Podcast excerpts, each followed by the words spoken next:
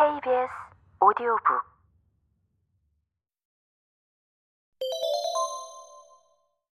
이편무방을 실현한 군주 이종휘는 광종의 인사정책을 높이 평가하면서 공정한 인재 등용이 광종개혁의 성공 요인이라 했다. 당대의 정치적 이해관계와 무관하게 800여 년 전 인물 광종을 평가한 이종휘의 생각이 오히려 객관적이지 않을까. 그의 생각을 좀 더 자세하게 살펴보기로 하자. 군주가 인재를 잘 등용한다는 것은 친한 사람과 소원한 사람을 모두 등용하는 것이다.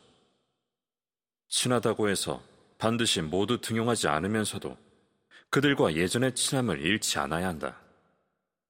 소원한 사람을 등용하되 친한 사람과 차이를 두지 않아야 한다. 친하든 그렇지 않든 오직 그들의 재주를 기준으로 등용해야 국가가 편안하게 잘 다스려진다. 광종을 평가한 글의 첫머리이다. 인재 등용에 성공한 군주는 친한 사람과 소원한 사람을 가리지 않고 그 재능을 보고 등용한다고 했다. 광종의 인재 등용책이 그러했음을 암시하고 있다. 이종희는 다음과 같이 외국인 쌍기를 등용한 광종을 높이 평가했다. 내가 생각하기에 쌍기를 등용한 것은 광종의 훌륭한 장점이다. 옛날 요 임금은 항상 소원한 인물을 등용했다.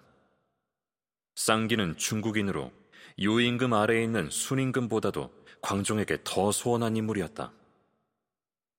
그를 발탁한 광종은 친소나 귀천을 가리지 않고 어진 사람을 등용한다는 탕임금보다 더 훌륭했다. 순임금을 공정하게 천거한 것과 같이 쌍기를 등용한 것은 광종이 재능 있는 친한 사람과 소원한 사람을 모두 잃지 않으려는 것이니 광종은 분별력이 밝은 현명한 군주였다. 이종희는 광종을 순에게 왕위를 물려준 요임금에 비유했다. 요임금은 아들 단주가 왕으로서 자질이 부족하다고 여겨 신하들의 추천을 받아 초야의 순을 왕위에 오르게 했다. 가깝지 않은 순에게 왕위를 물려주었으나 반대가 없었다. 그런 한편으로 요임금은 사악, 공, 환, 숭백 등 훈구 친척을 등용했다가 공, 환, 숭백을 제거했는데 이 또한 어려움이 없었다. 이종휘는 그 이유를 요임금이 매사에 남의 말을 공정하게 듣고 두루 살피며 행동거지가 주도면밀해 친척이나 먼 사람 모두에게 휘둘리지 않았기 때문이라 했다. 나아가 이종휘는 광종의 인재 등용책을 친소와 귀천을 가리지 않고 어진 사람을 등용한 탕임금에 비유했다.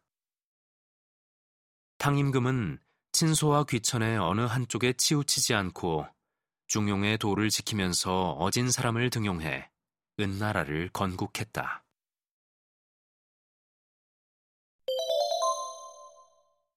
역사 해석의 다양성 광종의 이편무방 인재 등용을 처음으로 지적한 역사가는 이재현이다.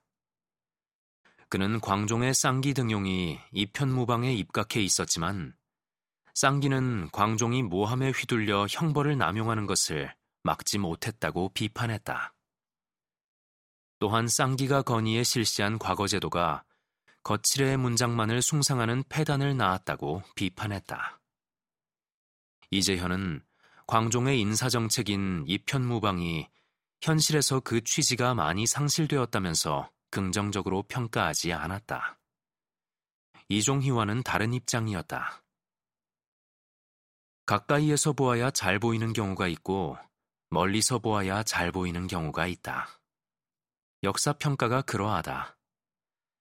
가까이서 목격하고 기록한 사실은 당대의 시대성을 담고 있지만 평가와 해석은 한 발 물러선 뒤에서 볼 때 더 객관적일 수 있다.